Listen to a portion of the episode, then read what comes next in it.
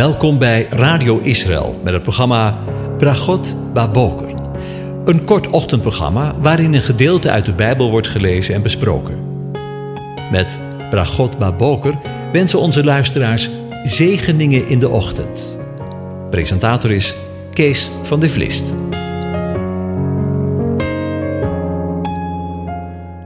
Goedemorgen, Bokatov, beste luisteraars. Vanmorgen denken we weer verder na over Psalm 104 en dan met name het 16e vers waar we lezen: De bomen van de Heere worden verzadigd, de ceders van de Libanon die hij geplant heeft. En ik wil het vanmorgen nog een keer met u hebben over de bomen. Dus over de bomen gesproken. In de voorgaande aflevering hebben we aan de hand van het laatst gelezen vers stilgestaan bij de Messias, die in Psalm 1 vergeleken wordt met een vruchtdragende boom. We lazen daar, want hij zal zijn als een boom geplant aan de waterbeken, die zijn vrucht geeft op zijn tijd, waarvan het blad niet afvalt, al wat hij doet, dat zal goed gelukken. In de Bijbel wordt, zo kunnen we dus concluderen, is de boom dus een beeld of een type van het geestelijk leven van de mens. De boom heeft water nodig om te kunnen leven. En via de wortels ontvangt de boom water uit een bron van water. Voor het geestelijk leven is ook een bron nodig. Willen we geestelijk in leven blijven, dan zullen we moeten zijn bij het levende water, waarvan Jezus zegt dat Hij het is. We moeten dus bij Hem zijn, ons oor te luisteren leggen naar de woorden die Hij spreekt. Hoe dieper de wortels van een mens de schrift ingaan, hoe meer we bij wijze van spreken geworteld zijn in het woord. Zoals de Colossense brief zegt, hoe beter we stand kunnen houden. We hebben het vorige week allemaal meegemaakt. Gezonde, gewortelde bomen kunnen de storm weerstaan. Zieke of dode bomen worden omvergeblazen en zijn ook voor de mensen nog eens levensgevaarlijk. Jeremia kende waarschijnlijk ook Psalm 1. Luister eens wat hij zegt in hoofdstuk 17, vers 8. Gezegend is de man die op de Heere vertrouwt, wiens vertrouwen de Heer is. Hij zal zijn als een boom die bij water geplant is en die zijn wortels laat uitlopen bij een waterloop. Hij merkt het niet als er hitte is. Zijn blad blijft groen. Een jaar van droogte deed hem niet. En hij houdt niet op vrucht te dragen. In Genesis 1 lezen we voor het eerst over bomen. We lezen daar over de derde scheppingsdag. En ik lees het voor vanuit de Hebreeuwse vertaling.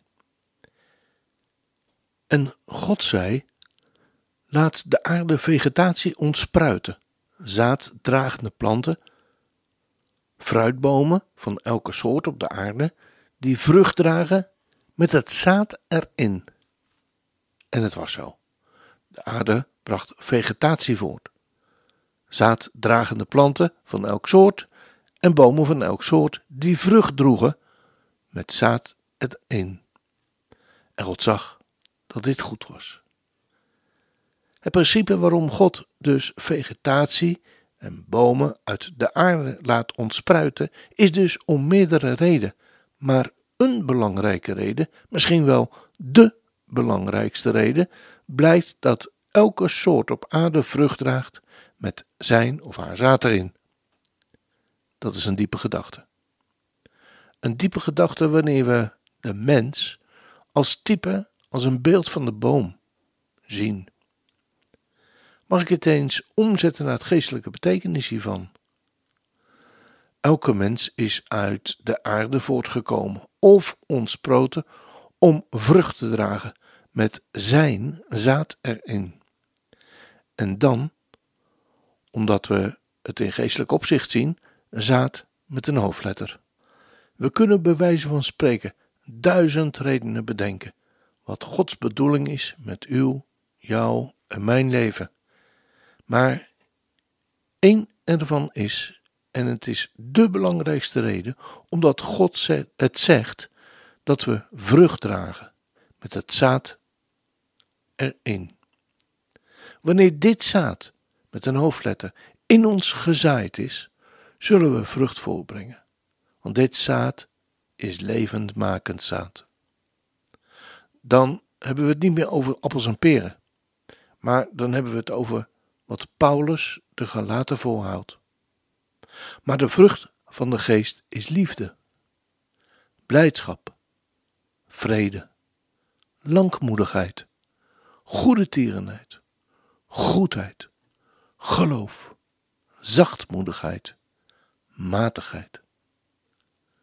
Wat opvalt is dat deze vrucht niet losverkrijgbaar is. Want er wordt Paulus niet over vruchten, als in het meervoud gesproken, maar over een vrucht. Maar de vrucht van de geest is liefde, blijdschap, vrede, langmoedigheid, goede tierenheid, goedheid, geloof, zachtmoedigheid en matigheid. Dat moet wel een hele smakelijke vrucht zijn, met zoveel positieve eigenschappen. Vindt u ook niet? Deze vrucht verlangen we toch zeker? En God wil dat allemaal vandaag aan ons schenken. Aan Hem zal het niet liggen. Als dat geen zegen is. Er zegt een lied: Hier mag ik staan, kwetsbaar en klein, maar met verlangen in het hart, dienstbaar voor U en de Vader te zijn, en trouw te doen wat Hij vraagt, blijmoedig te leven, heilig en rein, en lief te hebben als U. U riep mijn naam, hebt mij gesteld om vruchten te dragen voor Hem. Die woorden hebt u meerdere malen gespeld. En nu mag ik zeker er zeker van zijn dat al wat de Vader u heeft verteld tot bloei zal komen in mij. U bent de wijnstok, ik ben de rank. Laat mij in u blijven, Heer, dan worden de vruchten in mij als een drank. Die vloeien zal tot zijn eer en bloeien de bloesem steeds open, als dank voor al wat u voor mij deed.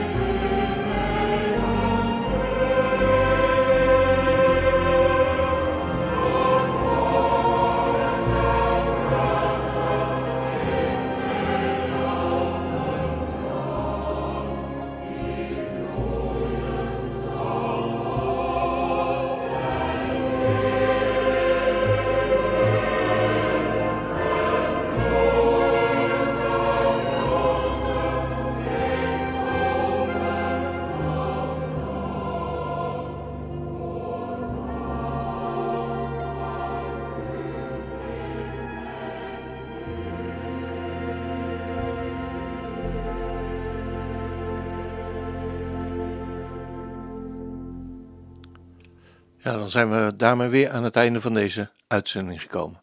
En wens ik u God zegen toe vandaag. De Heer zegene en hij behoedt u. De Heer doet zijn aangezicht over u lichten en is u genadig.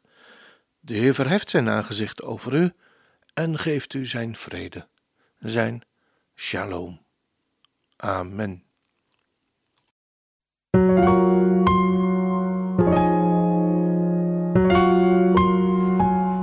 U hebt geluisterd naar het programma Bragot Baboker. Een kort ochtendprogramma waarin een gedeelte uit de Bijbel wordt gelezen en besproken. Wilt u het programma nog eens naluisteren, dan kan dat. Ga naar radioisrael.nl en klik onder het kopje radio op Uitzending gemist.